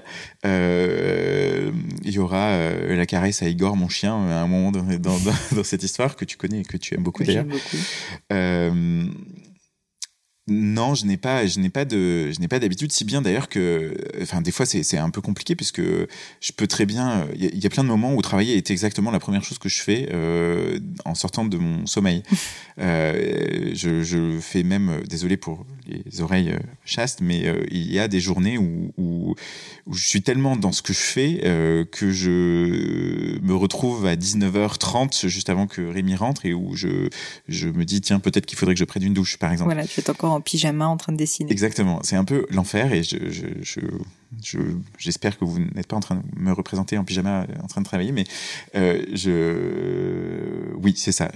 Mais je pense que c'est aussi le point. Euh, être indépendant, ça implique ça. Euh, ça implique que on est son propre garde-fou et ça ça nécessite aussi de, de saisir la balle au bon l'inspiration au bon l'énergie au bon. Euh, ça c'est vraiment quelque chose que j'ai appris euh, en étant euh, à mon compte. C'est dont j'avais pas conscience avant c'est quand on est dans une entreprise euh, on bénéficie de, de l'énergie produite par par les autres et du rythme qui nous est donné dans l'entreprise euh, voilà, on a une heure euh, à laquelle on doit arriver, une heure, une heure à laquelle on doit déjeuner, euh, des gens qui jalonnent notre journée. Donc en fait, même s'il y a un jour où on n'est pas très en forme, euh, qu'on est un peu euh, grognon, euh, d'une certaine manière, on n'a pas le choix. On n'a pas le choix. La journée se passe, il se passe mmh. des choses. Quand on rentre le, chez soi le soir, on se dit juste qu'on n'a pas eu une journée productive. quand on est en indépendant, la journée où on n'arrive pas à travailler, si on ne sait pas se manipuler soi-même, rien ne se passe de la journée. Et ça t'est déjà arrivé? Euh, au tout début, oui, mais je pense qu'aussi euh, c'était un peu l'angoisse de la, c'est la page blanche version, c'est la journée blanche, euh, et, oui, cette prise de conscience. En fait, il a fallu les premiers jours que je teste si je ne fais rien, si je ne produis rien, si je ne produis pas d'énergie, rien ne se passera dans ma journée. Et d'ailleurs, personne ne le saura. il suffira juste de mentir à ce propos-là. non, et du coup, mais bon, c'est vraiment pas encore une fois mon mon caractère euh, de, de, faire ça comme non, ça. Non, mais c'est ça que je trouve intéressant, c'est que c'est absolument pas ton caractère et que pour autant ça t'est arrivé ou ça a pu t'arriver. Euh, et que pour autant tu n'as pas voulu euh, créer des règles euh, parce que typiquement ces routines dont je parlais c'est aussi d'une certaine manière pour, mm. pour s'aider s'auto-aider quand on n'a pas confiance en soi et qu'on se dit bah voilà j'ai une télé à côté de moi j'ai des amis il fait beau pour une fois bon en ce moment il fait pas très beau à Paris mais on pourrait se dire, je me crée des règles, je sais que j'ai une routine, que tous les matins je me lève, je sais pas, à 8 heures, même pas forcément si tôt que ça, je vais sortir mon chien, je prends mon café, euh, je regarde mes mails et ensuite je sais que quoi qu'il arrive à 9 heures, je commence à travailler, que je, je travaille de 9 heures à, à midi, j'en sais rien, et ensuite je fais ma pause déjeuner, etc. Je, je, sais que beaucoup de personnes passent par ce genre de, de, de, de rythme et de routine pour, euh, j'appelle ça routine, c'est un côté un peu négatif la routine, mais, oui, mais de rituel, de cadre, de rituel pour euh, bah, pour se, se guider soi-même et pour se, se mettre euh, des règles qui sont finalement parfois plus simples à, suivre que de ne pas avoir de règles. Mais, mais donc toi, tu n'en ressens pas le besoin. Euh, alors c'est pas que j'en ressens pas le besoin, c'est quelque chose que je ne suis pas, que je n'ai pas encore su faire. Alors est-ce que, euh, pour, pour être honnête avec toi, ça faisait partie de mes objectifs, d'essayer de me trouver euh, mes objectifs de l'année, c'est essayer de me trouver une routine. J'ai très mal commencé, donc euh, donc je n'en ai toujours pas à l'heure où je vous parle. Et euh, et d'un côté, j'aime bien, euh, j'aime bien ce, euh, j'aime bien ce non confort là. Euh, j'aime bien être sur cette ligne là parce que je trouve aussi qu'elle est, elle, elle est, comment dire. Tu veux dire la ligne de garder ta liberté, de la liberté, d'être toujours un peu en danger, ouais, d'être sur sur sur le fil de de de soit trop travailler, soit j'aime j'aime bien cette, c'est il y a presque une forme de précarité, mais, mais non mais pour de vrai, il y a, il y a du coup, je, je, il, y a, il y a plein de jours où je déjeune pas, par exemple, ou euh, et comme je prends pas de petit déj le matin, il y a des moments où je me retrouve à mourir de Donc, faim. En euh, pyjama, 19 h sans avoir mangé. Ça, où la seule chose qui est dans mon ventre, c'est du café. Enfin bon, je, j'aime bien cette idée-là, euh, même si je pense que hum, voilà euh, le, le fait d'être indépendant est, est quand même, a quand même vocation à s'inscrire dans le temps. Donc je pense qu'il va falloir que pour ma propre, non j'ai le sport. C'est vrai que le sport c'est ma, c'est, mon habitude et c'est ce qui me, ce qui me maintient, euh, enfin c'est, c'est ce qui, qui, maintient mon hygiène de vie quand même. Donc euh, le sport, peut-être sortir euh, Igor. Sortir Igor, non j'essaie j'essaie quand même de me, encore une fois de me manipuler moi-même. Donc donc de faire, je fais beaucoup de choses choses. c'est l'avantage, c'est que j'ai une grande liberté dans la manière dont je peux gérer mon temps et je ne passe pas du tout l'entièreté de mes journées en pyjama devant mon ordinateur. loin de là. Ça sera, on se rappellera. non, déjà, bah, j'ai quand même pas mal de pas mal de de travail et pas mal de clients, donc je, je, je vois mes clients, déjà ça m'occupe. Ensuite je déjeune euh, avec, euh, avec des clients potentiels, donc euh, c'est bien, je sors mon chien et je vais au sport, enfin ça fait quand même au final une vie assez remplie. Super, et si on repart un petit peu en arrière et qu'on reparle du coup de ce moment où tu as quitté la Ligue et où tu as décidé de te mettre à ton compte, euh, énorme décision. Il y a beaucoup de gens qui se la posent. Euh, clairement, c'est pas facile de quitter, euh, ben, d'une certaine manière, la sécurité du, du monde professionnel euh, en entreprise pour créer la sienne. Est-ce que tu peux me dire ce qui a été l'élément déclencheur et qu'est-ce qui a fait que tu as franchi le pas? Quand alors je vais te raconter une anecdote quand, quand j'étais petit j'étais j'étais souvent malade et j'avais notamment ce qu'on appelait à l'époque des bronchites des bronchites asthmatiformes. Et Oula, en fait, ça, ça a pas l'air très sympa. Ouais, c'est un peu la bronchiolite. Euh, et donc j'avais ça à répétition et euh, je, ça me provoquait des quintes de toux qui m'empêchaient de respirer. Et, euh, et donc ce sentiment euh, d'étouffer, c'est vraiment quelque chose que je ressens très très fort quand quand je suis dans une situation qui me convient pas. et le, la liberté, c'est vraiment quelque chose de la liberté, la vie, c'est vraiment quelque chose de très très important dans dans, dans ma vie. et la Ligue, ça a été euh, très intense, ça a été euh, une très belle histoire. Euh, et à un moment donné, ça a été trop. j'avais besoin de liberté, j'avais besoin, j'avais besoin d'air. J'étouffais vraiment, littéralement. Et, en fait, à vrai dire, ce qui a déclenché donc du coup mon, mon départ de la Ligue, c'était juste ce besoin de liberté. J'avais vraiment pas de plan. et c'est voilà, ce que j'aime bien chez moi, c'est que j'arrive encore une fois à faire des choses un peu folles, sans, vraiment trop y réfléchir. Il y a une forme de, en fait, je pense qu'il faut aussi avoir confiance euh, dans, à défaut d'avoir confiance en soi, il faut avoir confiance dans la vie. Euh, et j'avais euh, quelque part au fond de moi euh, probablement la certitude que que quelque chose se passerait de bien. Donc donc le, voilà, le premier moteur c'était c'était le, besoin de liberté, le besoin de changer de d'univers. J'avais beaucoup donné euh, créativement, ça m'avait beaucoup épuisé parce qu'on faisait énormément, énormément de produits. Aussi, j'avais besoin de changer d'environnement de travail puisque c'est vrai que les gens avec qui je jouais euh, à la balle, euh, je travaillais avec eux depuis longtemps, Anne notamment, avec qui je travaillais chez Boucheron. donc je pense que c'était bien aussi pour nous deux de, de changer d'air, de changer d'univers et de changer d'interlocuteur. et j'avais envie de aussi Boucheron et la Ligue sont deux marques qui ont un univers euh, très euh, ornemental, très euh, très épais, un peu cotonneux. C'est vraiment une voilà des, influences artistiques qui sont pas exactement dans mon univers à moi. Je suis plus simple et plus plus, plus, direct que ça. Et je pense que j'avais aussi envie de me donner la possibilité de, travailler pour des marques qui me ressemblaient plus. Et quand tu donc donné ta démission, que tu as commencé à travailler à ton propre compte. Est-ce que tu peux me raconter comment se sont passés les premiers mois, enfin le premier jour où tu, le premier jour du reste de ta vie où tu n'es plus employé? Comment ça se passe? Euh, eh ben, t'as peur en fait. Les premiers jours, t'as peur euh, parce que euh, oui, parce que t'as, parce que parce que t'es seul en fait. Donc euh, donc t'es seul à réfléchir. Tu veux pas décevoir les gens qui te font confiance parce que parce que tu viens de commencer, donc, euh, donc tu as envie d'être, d'être à la hauteur. Et voilà, donc tu es obligé de te, de te manipuler pour déjouer tes peurs et arriver à sortir quelque chose, puisque tu, tu n'es par définition, être créatif, c'est, l'inverse d'être angoissé quand même. Enfin, tu, tu, tu ne peux pas euh, être serré dans ton cœur et dans ton, ta tête et euh, avoir des idées pertinentes, je crois. Donc, donc voilà, le premier jour, c'est tu as une feuille blanche, tu as une question que quelqu'un euh, à la gentillesse de te poser et puis tu as envie d'y répondre au mieux. Donc ça se passe comme ça. Euh, ça se passe avant ça, il y a quand même toute la partie euh, administrative qui est quand même euh, dans notre cher pays On va en parler. un, poème et, qui voilà qui préside au moment où tu te mets devant ta feuille puisque Euh, voilà, mais euh, donc t'as peur au tout début. Donc t'as peur. Et, et, finalement, la peur, elle s'en va comment? Parce que tu commences à produire et du coup, euh, tu, bah, tu commences à ressentir du plaisir aussi, j'imagine? Oui, c'est ça. Et puis, euh, et puis oui, t'as tes premiers, t'as tes premiers succès, t'as tes premiers échecs, t'as des clients contents, des clients pas contents. enfin, c'est la vie, quoi. Donc le, le, ça se, c'est, oui, tu, tu, tu prends, tu prends un petit peu confiance en faisant. Est-ce que tu as eu peur à un moment de pas trouver de clients, pas, pas, réussir à dessiner, pas réussir à faire ce que tu faisais déjà très bien avant? J'imagine que tu, savais que tu y arriverais à peu près globalement, même si c'était pas tout à fait la même chose. soigneusement évité de me poser la question. C'est très bien.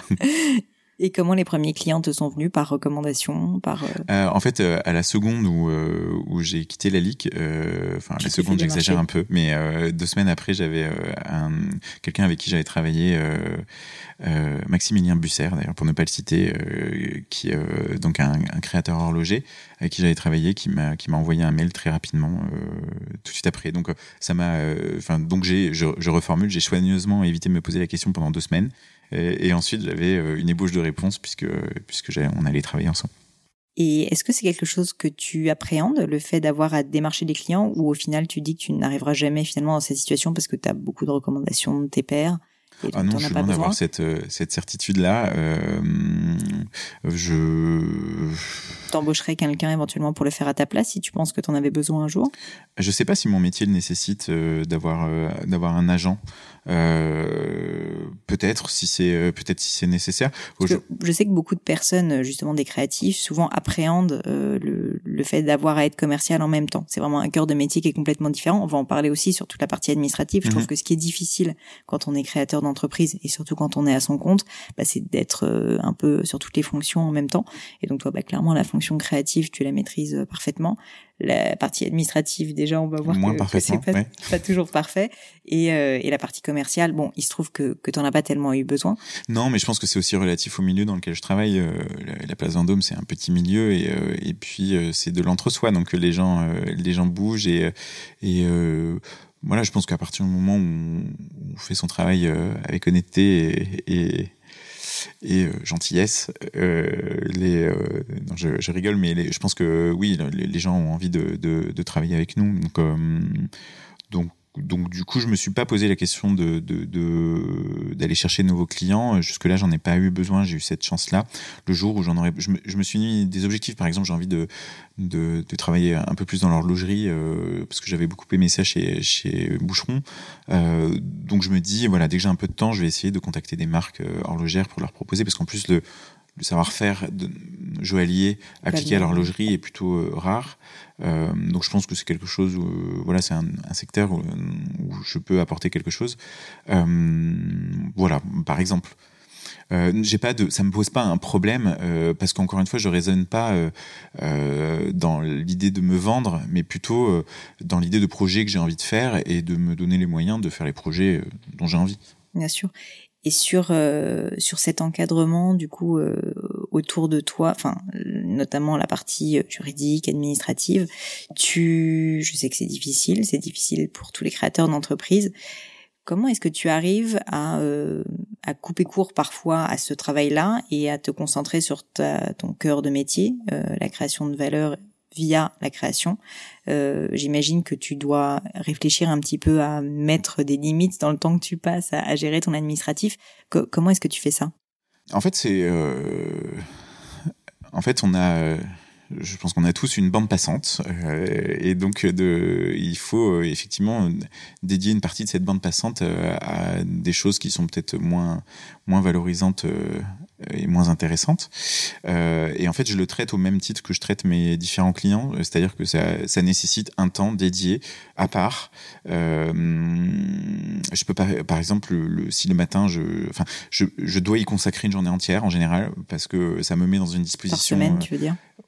En fait, ce que non, ce que je veux dire, c'est que quand je m'y mets, il faut que je m'y mette sur ah, toute la journée. Fais que ça pendant la journée. Je fais, je fais que ça parce que c'est un, parce que c'est une manière, euh, comment dire, c'est une disposition d'esprit euh, que j'arrive pas à quitter. Euh, ou alors, euh, si je, si, je n'ai pas de quoi m'occuper une journée, il faut que je fasse autre chose l'après-midi. Je vais faire une expo, ou, voilà. mais ça nécessite une certaine disposition d'esprit. Après, je pense, je sais pas si ça a trait à mon, à mon, à mon travail ou si ça a trait à ce que je suis. Je j'ai, je suis pas très fort dans. En fait, surtout, ça me, ça me je trouve ça compliqué, ça m'angoisse. Euh, donc, euh... t'es pas la seule personne dans ce cas-là, et je pense que beaucoup d'indépendants, en fait, euh, bah, qui cherchent avant tout la liberté, se sentent un petit peu enfermés, étouffés, comme tu disais, par ce genre de choses. Après, il faut aussi apprendre à les faire parce que c'est une nécessité tout simplement, et puis que ça fait partie des compétences. C'est pour ça que ça m'intéressait d'avoir un peu ton retour et ton regard sur euh, ce qui comment faire pour que ça soit le moins douloureux possible? En fait, déjà, il faut partir du principe que l'erreur est fréquente. Euh, elle est, je crois, d'ailleurs inévitable, euh, et que euh, il y a peu de souplesse de l'administration face à nos erreurs. Donc, il faut l'admettre et, et passer outre. Euh, ensuite, euh, moi, j'ai fait le choix de, de, de m'entourer d'un expert comptable notamment euh, et d'un avocat qui pour mes contrats. Euh, ça Je précise que, en plus, que Quentin travaille dans un secteur où il y a beaucoup de propriété intellectuelle, donc euh, c'est vrai que juridiquement, c'est assez important de se, savoir se faire entourer. Donc j'imagine que très tôt, tu as été obligé de te faire entourer. Oui, tout à fait. Euh, mais je tiens à préciser que ça n'évite pas l'erreur. Comme j'en ai fait les frais cette année. Donc un de tes conseils, c'est malgré le fait qu'on cherche des personnes de qualité euh, avec lesquelles travailler, on, on contrôle et, et, on surveille. En fait, c'est ça. Ce que j'ai appris, c'est que c'est que alors en effet, euh, toute la partie administrative n'est pas ma zone de confort. Que j'ai l'impression que je suis bête euh, sur ces sujets-là, que j'ai découvert que je n'étais pas plus que les autres et surtout que que de toute façon, c'était absolument nécessaire de ne pas laisser euh, la totalité de ce travail à quelqu'un qu'il faut absolument euh, double checker. Euh, j'ai la chance d'avoir que ma, ma sœur est directrice financière et donc ces choses-là sont plus c'est plus sa zone de confort que la mienne et surtout j'ai la chance qu'elle qu'elle soit attentive au sort de son petit frère donc elle elle m'aide beaucoup aussi dans, dans ces démarches là mais ouais non franchement c'est pas c'est pas facile et surtout quand on commence son entreprise euh, on a envie de se dédier euh, à ses clients, à son activité, euh, à s'assurer un rythme de vie. Enfin, on a plein de contraintes et la, qui sont de l'ordre du de, vraiment la vie, enfin d'un truc un peu fondamental. Et c'est vrai qu'on aimerait que les choses soient plus simples. ça n'est pas le cas, donc il faut faire avec. Pour changer de sujet et parler de choses un petit peu plus joyeuses, si tu avais une personne que que tu pouvais rencontrer vivante, décédée, peu importe, une personne historique, même peut-être euh, Mickey, je sais pas, une personne euh, qui n'a jamais existé. Est-ce que tu y as réfléchi? Euh, je crois, euh, alors, j'aurais vraiment aimé rencontrer René Lalique, par exemple. Euh, je, c'est, ça avait l'air d'être un personnage euh, vraiment à part, un homme qui vivait dans son temps, mais qui qui était au-delà de son temps. Ça avait l'air d'être un homme libre aussi. Euh, et euh, voilà, j'aurais aimé le rencontrer. Ça fait plusieurs fois que tu utilises le mot libre, donc je suis désolée, mais je vais être obligée de rebondir dessus parce que là, tu me tends trop de perches. euh, pour toi, c'est la valeur la plus importante, la liberté? C'est pas la valeur la plus importante parce qu'une liberté, en fait, la liberté en soi, une liberté vide, ça, ça n'est, ça euh, n'est pas vraiment satisfaisant. Euh, je trouve que, en fait, justement, c'est un peu ce que je découvre euh, avec cette nouvelle manière de, de, de faire mon métier. Mais la liberté, il faut l'habiter. et en effet, ça, je trouve ça, je trouve ça, je trouve ça beau, je trouve ça intéressant. je trouve ça intéressant de vivre avec la liberté des autres aussi. c'est, c'est probablement ce qui est de plus difficile à faire indépendamment de, indépendamment de, de là ton travail euh, actuel euh, en tant que, que consultant, j'aimerais revenir un petit peu sur quelque chose qui est pas forcément dans ce cadre-là, pas forcément chez la Ligue, pas forcément chez Boucheron, mais euh, un échec. Je trouve ça toujours intéressant. Un échec qui t'aurait appris quelque chose. Pas juste un échec difficile, pas juste un échec dont tu as envie de parler, mais quelque chose où tu en aurais vraiment tiré un enseignement. Euh, Est-ce qu'il y a quelque chose qui te, qui te vient à l'esprit? Euh, Non. Euh, c'est clair, tu n'as jamais vécu d'échec. non, alors pas pour cette raison-là, parce que bien sûr, il y a des choses que je ne suis pas arrivé à faire et, euh, et euh, voilà, des choses où j'aurais aimé mieux des faire. Des erreurs. Le mot échec est assez dur, je trouve. En fait, je trouve que voilà, c'est ça. Ce que j'aime pas dans le mot échec, c'est qu'il y a quelque chose de très solennel et de très définitif, comme si comme si c'était irrémédiable, comme si c'était comme si c'était quelque chose qui nous avait fait rater notre vie. En fait, euh, je suis assez fataliste dans ma manière de vivre et euh, je, trouve que hum, à partir du moment où, on fait les choses avec, euh, implication, avec honnêteté. en fait, les, les, choses se font ou les choses ne se font pas. les choses se font bien ou les choses se font mal.